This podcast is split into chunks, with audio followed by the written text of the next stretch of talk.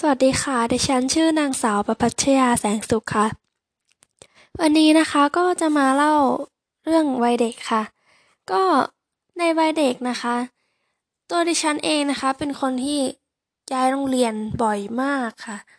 แล้วก็เป็นคนที่ค่อนข้างไม่กล้าแสดงออกค่ะ แล้วก็จะไม่ค่อยพูดกับเพื่อนเท่าไหร่เป็นคนที่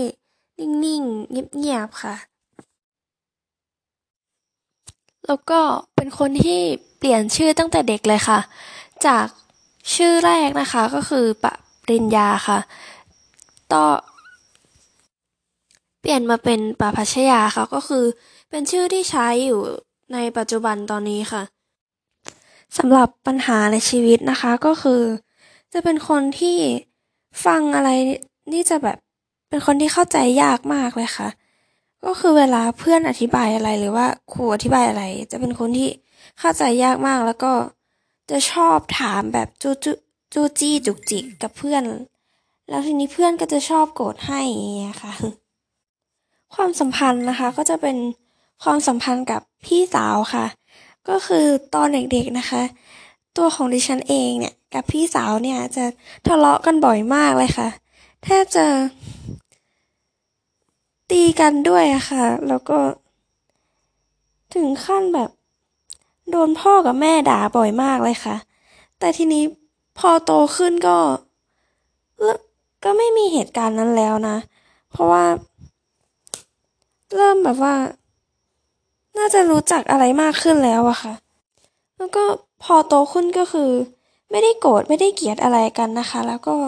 แถมยังรักกันมากด้วย เวลาที่ ก็ในเวลาที่พี่สาวของดิฉันเองนะคะ ไป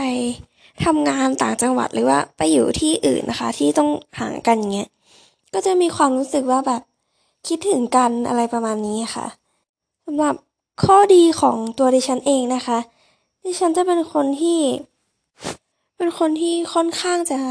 รักเพื่อนมากๆค่ะ แล้วก็เป็นคนที่ชอบช่วยเหลือคนอื่น แล้วก็ จะชอบให้กำลังใจคนอื่นค่ะ ส่วนข้อเสียนะคะก็คือ จะเป็นคนที่โกรธง่ายโมโหง่ายมาก อะไรนิดนิดหน่อยก็จะโมโหแล้วอะค่ะ ส่วนในมุมมองของคนรอบข้างนะคะ ตัวของดิฉันเองคิดว่า คนรอบข้างคงมองว่าเป็นคนที่แบบ หยิ่งหยิ่งมั้งแบบเพราะว่าด้วยตัวส่วนตัวเราเป็นคนที่ ค่อนข้างจะนิ่งๆอะค่ะ ถ้า ถ้าไม่สนิทจริง ๆ ก็จะไม่ค่อยพูดด้วยเลย เพราะว่า เป็นคนที่ขี้อายมากๆเลย สาเหตุที่เรียนจบม .6 มานะคะ เพราะว่าตอนแรกค่ะคิดว่ากะว่าจะเรียนต่อมหาลัยก็เลย เรียนม .6 ในสายวิทย์คณิตค่ะ แต่เอาไปไปมามาก็มีปัญหานิดหน่อยค่ะ ก็เลย ได้มาเรียนภาษาต่างประเทศ ที่วิทยาลัยเทคนิคยโสธรค่ะ สาเหตุที่เลือกเรียนในสายนี้นะคะ เพราะว่า เป็นคนที่รู้สึกว่า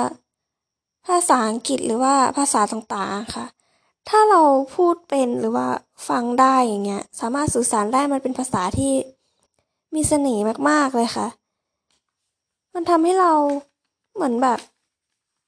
มันทำให้เราเก่งขึ้นนะคะทำให้เราเหมือน เป็นคนเก่งขึ้นมาสำหรับอนาคตนะคะ ก็ตั้งเป้าหมายไว้ก็คือคิดว่า สักครั้งหนึ่งในชีวิตนะคะต้องได้ไปเที่ยวต่างประเทศ สักที่หนึ่งค่ะ ถ้าสักประเทศหนึ่งต้องไปให้ได้ค่ะ ก็สำหรับวันนี้ก็ขอจบ การนำเสนอไว้เพียงแค่นี้ค่ะ ขอบคุณค่ะ